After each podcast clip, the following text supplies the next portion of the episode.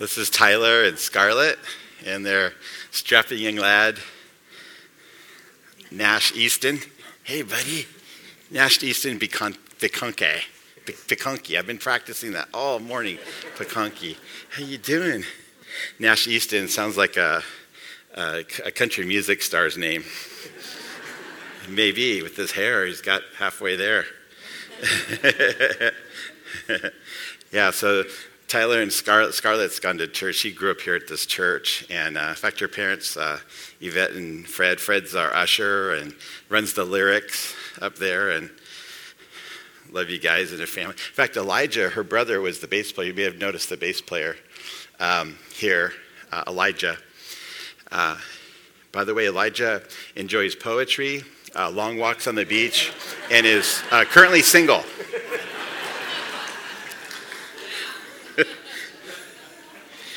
Well, would you join me in prayer as we lift little Nash Easton to the Lord? Dear Heavenly Father, we just lift up Nash to you and we, we thank you so much for him and what a wonderful gift. And we pray, Lord, that, that he would become all that he is meant to be. And we thank you for the love that Scarlett and Tyler uh, provide for him. And we thank you for the love of their extended family as well, and uh, encouraging him, Lord, in his faith. We pray that you'd always keep him in, in really good health, and uh, we pray that he would always know the extent of your great love for him. And may he follow you all the days of his life, and may your plans for him become his dreams. We pray this in Jesus' name. Amen. Amen. You did good. Where's that? Huh? He's kind of a natural on stage. I think he is going to be a country music star. Look over there. awesome. well, great. Congratulations, you guys. You so yeah, God bless you. Yeah, God bless you. Oh, we got a certificate for you, too. It's legit.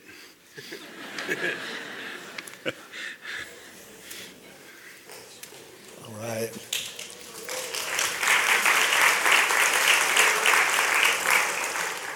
That was a relief because backstage he couldn't Kenny couldn't get him to let him hold him.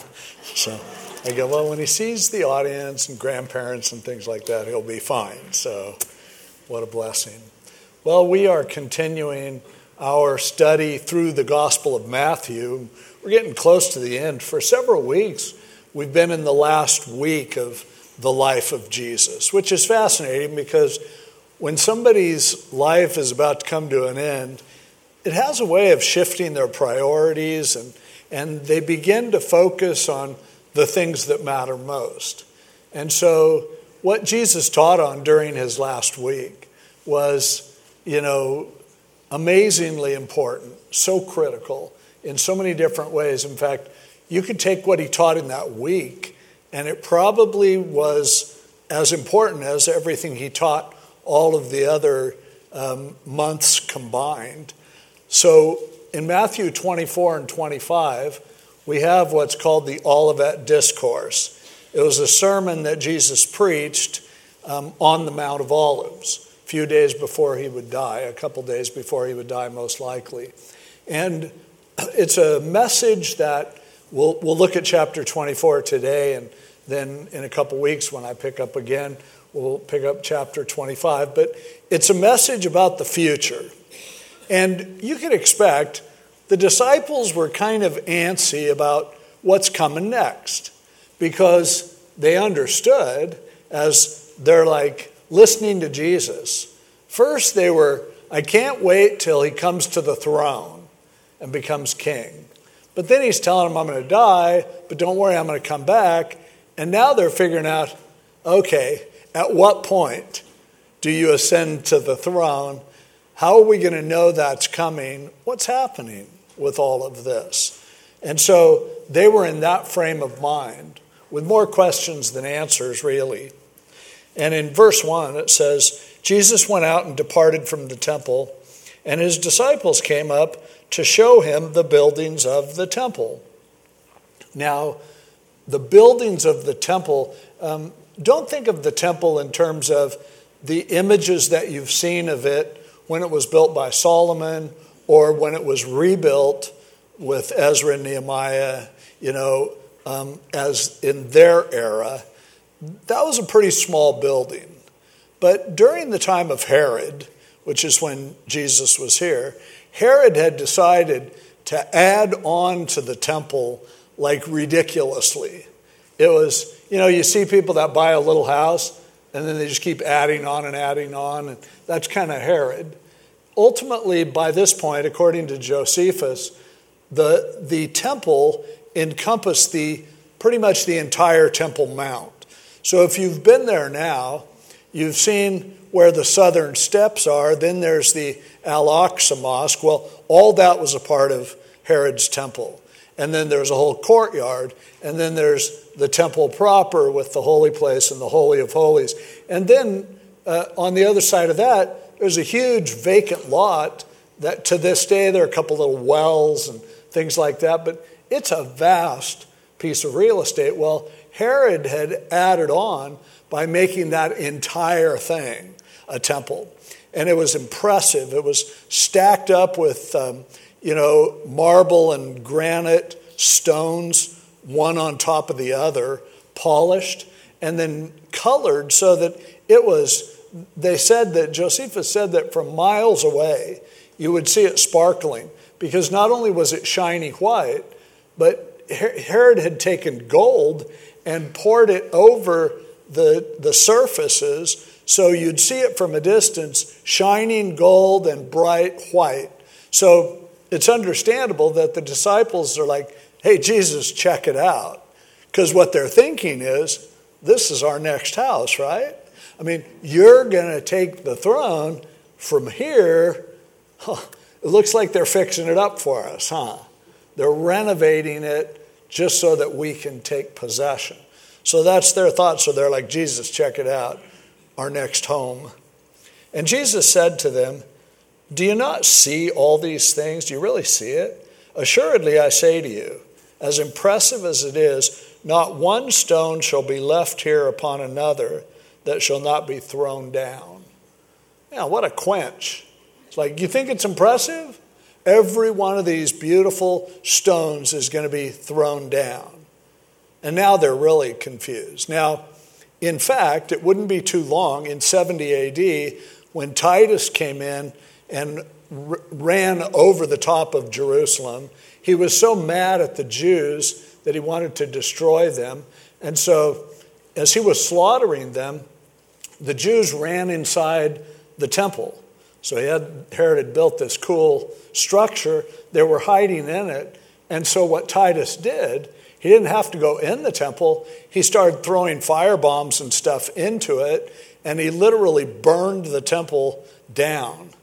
Now, that killed all the Jews who were hiding inside there, but more than that, though, it melted the gold, which seeped down between the cracks on the stones. And so they literally had to take it, disassemble it, stone by stone, so that they could scrape the gold off that had been melted. And so, you know, Jesus was saying this is going to be all taken apart. And in fact, in 70 AD, what he had predicted is exactly what had happened. Obviously, they didn't understand it because they sat there on the Mount of Olives, and the disciples came to him in verse 3 privately and said, Tell us, when will these things be? When's it going to get torn down? And tell us, you know, when will be the sign of your coming? How do we know when you're going to establish your kingdom and of the end of the age? When does everything change? When does everything shift? They're asking the same kind of questions that many of us might ask today. We're looking at the world and we're like, Jesus, how do we know when it's over? We can try to suck it up and do the best we can, but it would really help if we look at troubles that are going on and say, oh, here we go. This is perfect evidence. So Jesus goes into like a prophecy update in chapter 24 and 25, and naturally you want to hear it because it's going to give you a clue. It's going to give you a reason to be more optimistic. And so he lays out some things, and it's fascinating to me what he tells them, and even more fascinating, what he leaves out, because it's way different than they expected, and it's way different than we would expect.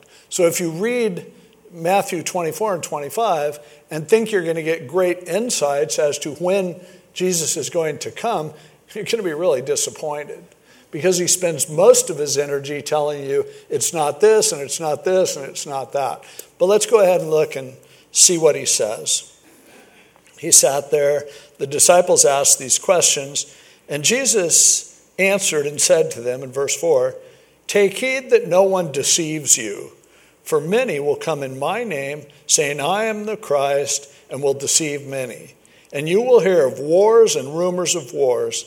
See that you are not troubled, for all these things must come to pass, but the end is not yet. For nation will rise against nation, and kingdom against kingdom, and there will be famines, pestilence, diseases, earthquakes in various places. All these things are just the beginning of sorrows. They're just scratching the surface. So he tells them, I know you're looking for a clue, but let me tell you this. There are going to be a lot of false prophets. People are going to find out that one of the ways that you can really cash in is by pretending that you can predict the future.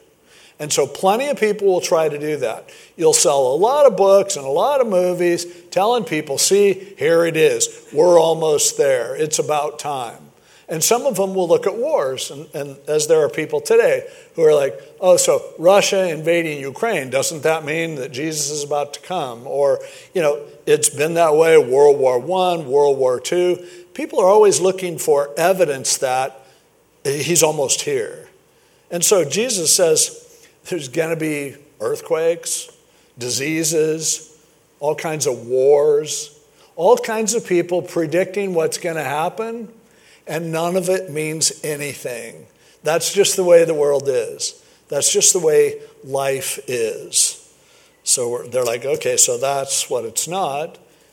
Then he gets more in depth in verse 9 and says, by the way, you're going to get delivered to tribulation.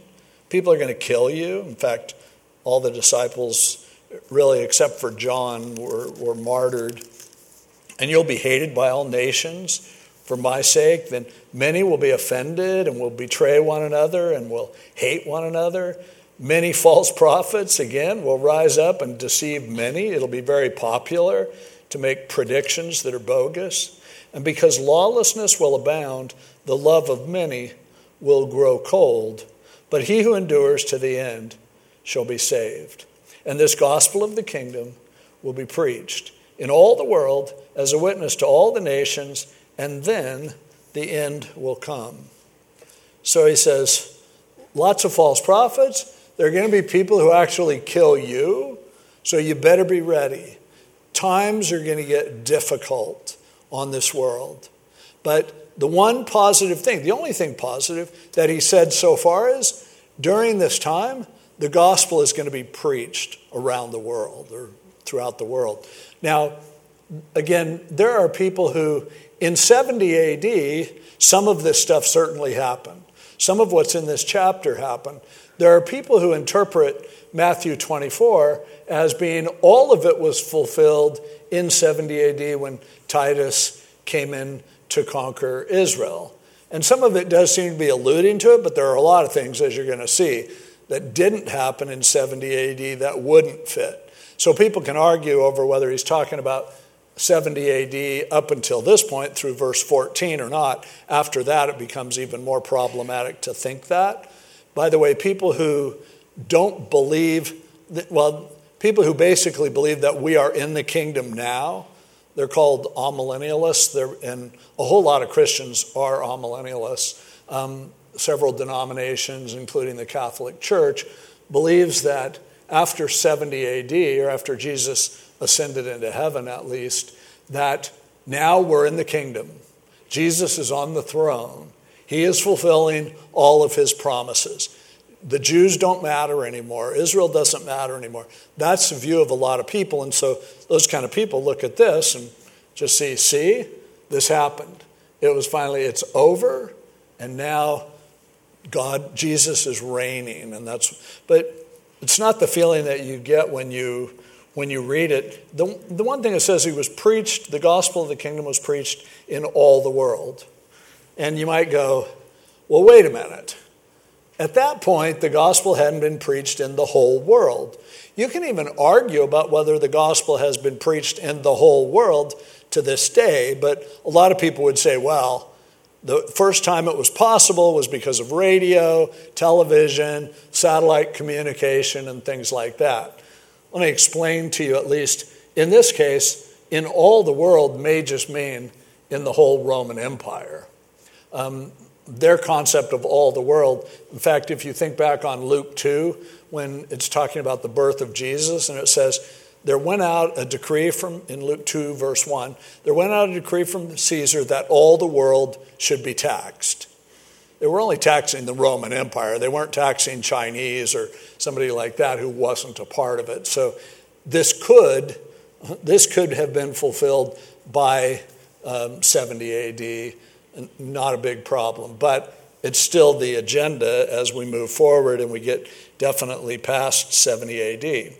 Because in, in verse 15, there's kind of a shift. Therefore, when you see the abomination of desolation, spoken of by Daniel the prophet, standing in the holy place, then let those who are in Judea flee to the mountains, him on a housetop, not go down to take anything out of his house the one who's in the field, don't go back to get your clothes. Woe to those who are pregnant and to those who are nursing. Pray that your flight may not be in winter or on the Sabbath, for then there will be great tribulation, such as has not been since the beginning of the world until this time, no, nor ever shall be. And if the days weren't shortened, nobody would have survived.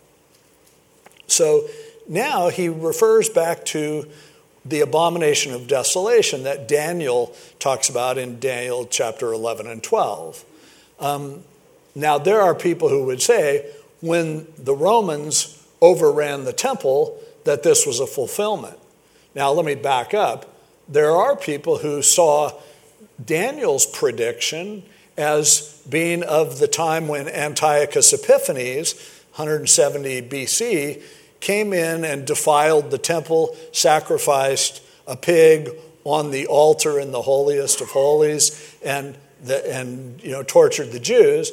And so there are people who thought that what happened, that all of those prophecies of Daniel had been fulfilled even before Jesus came, um, which I understand that to a degree, but Jesus is speaking future about an abomination of desolation that Daniel had spoken of in the past.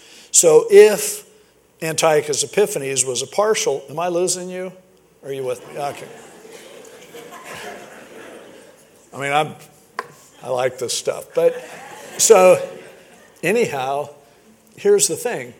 When Antiochus Epiphanes did what he did, Daniel tells us in Daniel chapter 12 that Messiah was going to come three and a half years after that abomination of desolation. That did not happen in 73 AD. Nothing happened significant in 73 AD. It also really didn't certainly happen in the days of the Maccabees and, and with Antiochus Epiphanes. So Jesus seems to be referring to something that is yet future, even for us at that point, because of he's tying it up with Daniel. So he's like, no, something's going to happen. And this is a time and Jesus refers to it as the Great Tribulation, and he says um, in verse 23 look, if anyone says to you, Look, here is the Messiah, don't believe him. False Christ, false prophets, they're going to rise, do miracles, fool even the elect if it was possible. I've told you beforehand if they say to you, Look, he is in the desert, don't go out, or Look, he is in the inner rooms, don't believe it. As the lightning comes from the east and flashes in the west, so also will the coming of the Son of Man be. And then in verse 29, he refers to this time of, of judgment on the earth as being the Great Tribulation. So he seems to be referring to a time yet future where there's a fulfillment of Daniel chapter 12, which will then lead to three and a half years before ultimately, you know, Jesus comes and ascends to his throne.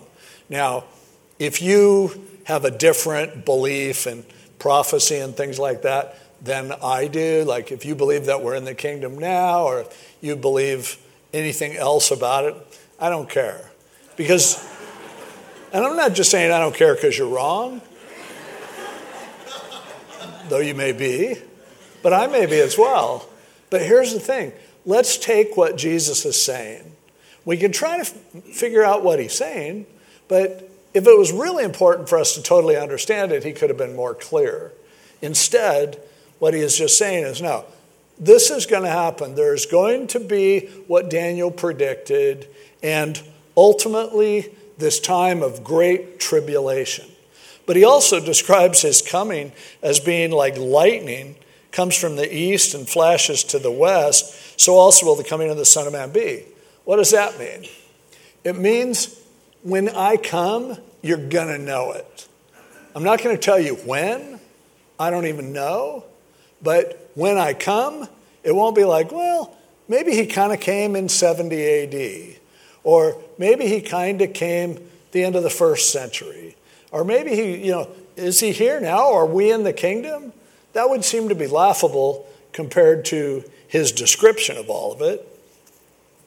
But he goes on and talks about, and again, you can't miss his coming because he describes it as after the Great Tribulation, the sun will be darkened, the moon won't give its light, the stars will fall from heaven, and the powers of the heavens will be shaken. That didn't happen in 70 AD, nothing like that at all. Then the sign of the Son of Man will appear in heaven all the tribes of the earth will mourn. They'll see the Son of Man coming on the clouds of heaven with power and great glory. I pronounce that carefully because people usually just say power and great glory, but it's great glory. And he'll send his angels who will gather together the elect, and so on. So Jesus is telling them, I'm coming back, but you're not going to know it because people prophesy it. You're not going to see when it happens. It's going to be, it's going to happen at a time when it happens. So don't listen to people. It's not going to be foreshadowed by some wars or sicknesses, or it's not going to be like, oh, you know, Russia invading the Ukraine plus COVID and therefore, ooh, here we are, this is it. It's like, now, that stuff's going to happen, that's fine. When I come, you're not going to miss it, trust me. And then he goes on and says, Learn the parable of the fig tree. When its branch has already become tender and puts forth leaves, you know that summer is near. So you also, when you see all these things, know that it is near at the doors. When you see the Son of Man in heaven, when you see the clouds, the, the stars, the, all of these reactions, then you better know, okay, this is it. Before that, it's not it. Assuredly, I say to you, this generation will by no means pass away till all these things take place. Heaven and earth will pass away, but my words will by no means pass away. So, what does that mean? This generation won't pass away. That's why people think that this was fulfilled in 70 AD, because it would be very easy to say there were a lot of people who were alive in 32, 33 AD who would still be alive when Israel was invaded. But clearly, most of this other stuff isn't connected to it. So then people speculate and do great calculations about, well, maybe it's like when certain things start happening, then the clock starts ticking, and people argue as a generation 100 years, 40 years, 20 years. But usually, or a lot of times, when this word for generation, it's it's the same word that we that comes you know from it comes generate or genetics or genome or whatever. And it could be and usually it was for the jews the idea of a generation would be like our descendants. See they saw themselves it's why they had so many genealogies because it's like here's a record of our genealogy our generation. So he may, I don't know, but he may have just meant there's still going to be Jews. Israel's still going to be around. This is still going to make sense in the future, so don't worry.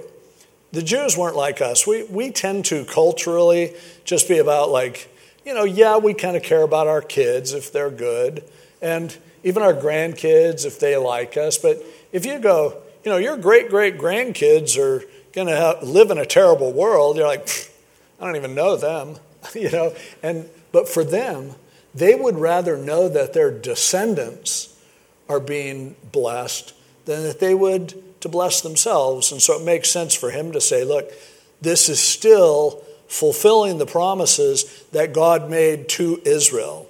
There are a lot of Old Testament prophecies that God made to Israel that haven't been fulfilled yet. So, you know, I think that's what he's saying. It's not going to, you know, this is going to happen with the Jews. And then he goes on and says, of that day and hour, verse 36, nobody knows, not even the angels, my Father only, implication, even I don't know. And then he says, But as the days of Noah were, so also will the coming of the Son of Man be.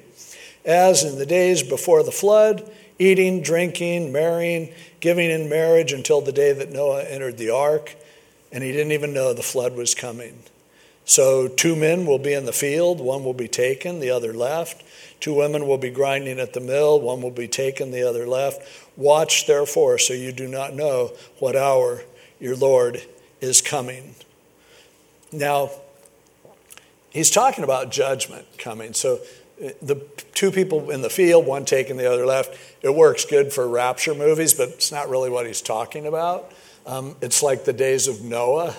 And, but here's the thing that he's evaluating and accentuating to them. He's saying, You're wanting to know clues so that you'll kind of know when it's going to happen. And I am telling you, I don't even know. Nobody knows when it's going to happen, but like in the days of Noah, everybody thinks things are fine. So when you look at the world today and you go, "Guy, there are so many wars and oh, so many people doing disgusting things and and oh, the corruption in politics and in you know in false religions and all, oh, it's horrible. What a mess. Jesus must be coming back." He's saying, "No, actually, it's always going to be like that." But the truth is, when it's really time for me to come, nobody's going to expect it. He said in another place, I'm going to come at an hour when you don't think, when you don't expect it, just like when the flood hit. And all of a sudden it hits, and you go, maybe there were clues, but nobody could have looked at the way the world was and said, this is ripe for punishment. The world has always been ripe for punishment. The flood is a perfect example of that. And what came forth out of that is an example of that. So don't believe people who tell you that, oh, our world is just telling us, oh, Jesus is going to come at any moment. Jesus can come at any moment. But his prediction is that when it comes, you're going to be like, wow, I didn't see that coming at all. And so, um, so he says, so here's your deal watch you don't know what hour your Lord is coming. But know this that if the master of the house had known what hour the thief would come, he would have watched and not allowed his house to be broken into. Therefore, you also be ready, for the Son of Man is coming at an hour you don't expect. And then he goes on to say, A faithful servant is waiting for his master. An evil servant is living like, eh, my master's not coming back. And then they treat people poorly. And ultimately, he says, the master of that servant is going to come when he isn't looking for him and will cut him in two and appoint him his portion with the hypocrites. There shall be weeping and gnashing of teeth.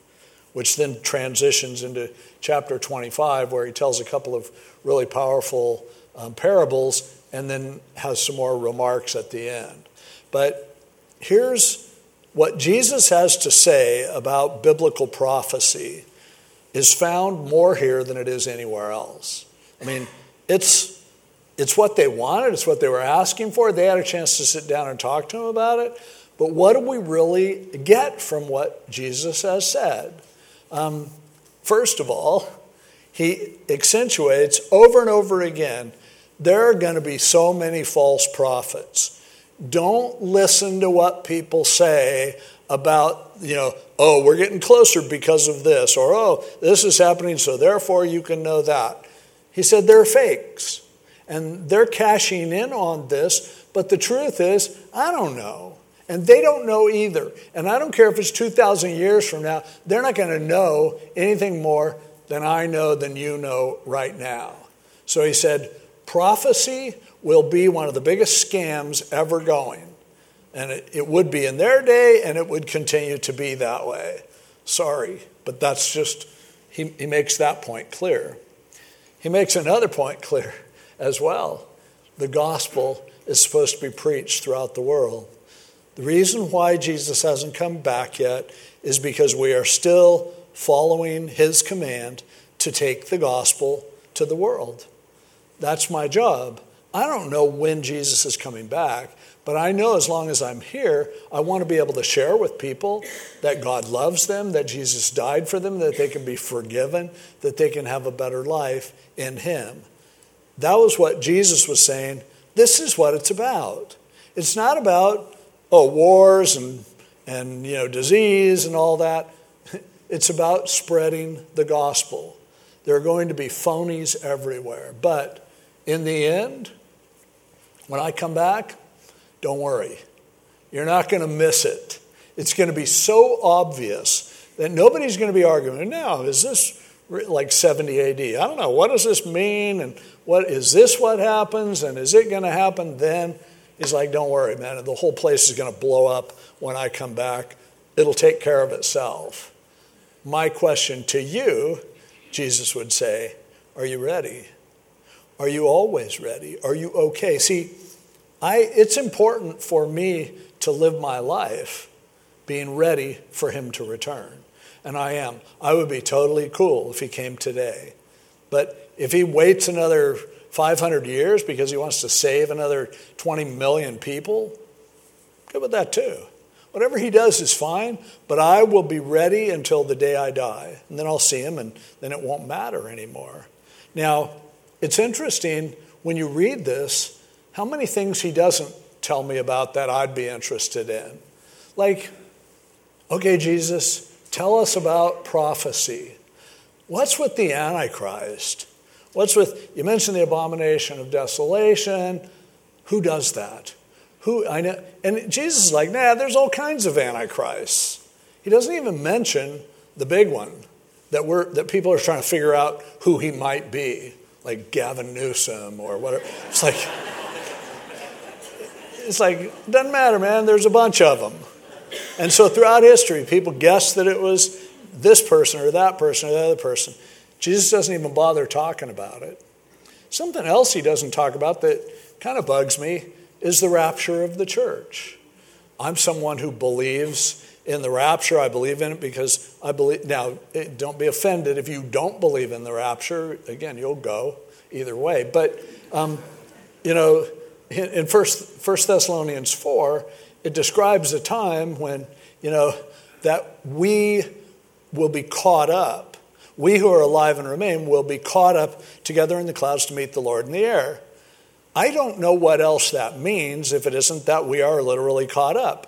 1 Corinthians 15, Paul says, I'm telling you a mystery, which is interesting. A mystery is something that people didn't know, and now I'm going to tell you. And then he talked about, we won't all sleep, we'll all be changed in the moment, in the twinkling of an eye. Trumpet shall sound, dead will be raised, and we will be, you know, we will be transported.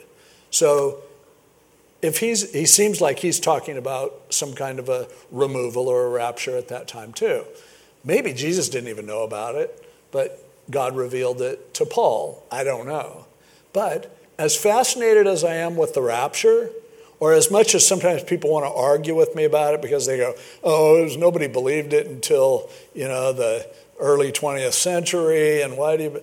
I'm like, I just believe it because of a couple places in the scriptures that seem to describe it, but I don't, you know, do I care if I'm wrong about the rapture? And why would you care if I'm wrong? And why would I care if you're wrong about it? What's going to happen is going to happen. Jesus makes that clear. The question is, are you declaring the gospel? And I, if somebody's telling people that Christ died for our sins, was buried, and rose again, you know, and our sins can be forgiven by him. I don't care what they believe about the rapture. But Jesus, as he's describing the future, he doesn't even mention it. He just blows right through it. John kind of blows right through it in the book of Revelation as well, which should at least, it doesn't make me not believe 1 Thessalonians 4 and 1 Corinthians 15, but what it means is I need to keep those in perspective. It's not the most important thing. Something else I wish he'd talk about the millennium. What's going to be happening during the thousand year reign of Christ? When we seem to have, you know, jobs of authority, the millennium fascinates me. The church is divided between those who think we're in the millennium now and those who, you know, believe that we are actually going to bring in the millennium. That's postmillennialism or premillennialism, where we believe he's going to come back and set up his kingdom. He doesn't even mention it. Doesn't mention the millennium, the thousand year reign at all. I'm like, Jesus, come on. I know this is a Cliff Notes version, but this is something they would have been really interested in. But he's like, no, I am so focused on what I am telling you. Spread the gospel and be ready for my return. And don't listen to people who come up with uh, elaborate schemes that are more elaborate than what I've given you. Just blow them off and stay focused on what matters. And so, to me, this is it's interesting what he leaves out. I would have loved for him to go into a little more detail. I would have liked for him to describe some more of what was happening. I don't believe that somehow that it, it, Israel's out of the picture, but still there's going to be this being fulfilled, as some people do, because um, this whole event centers around Israel. Like he says, man, when, the, when you're being persecuted, just hope it doesn't happen on the Sabbath. If it wasn't in Israel, why would you worry about it not being on the Sabbath?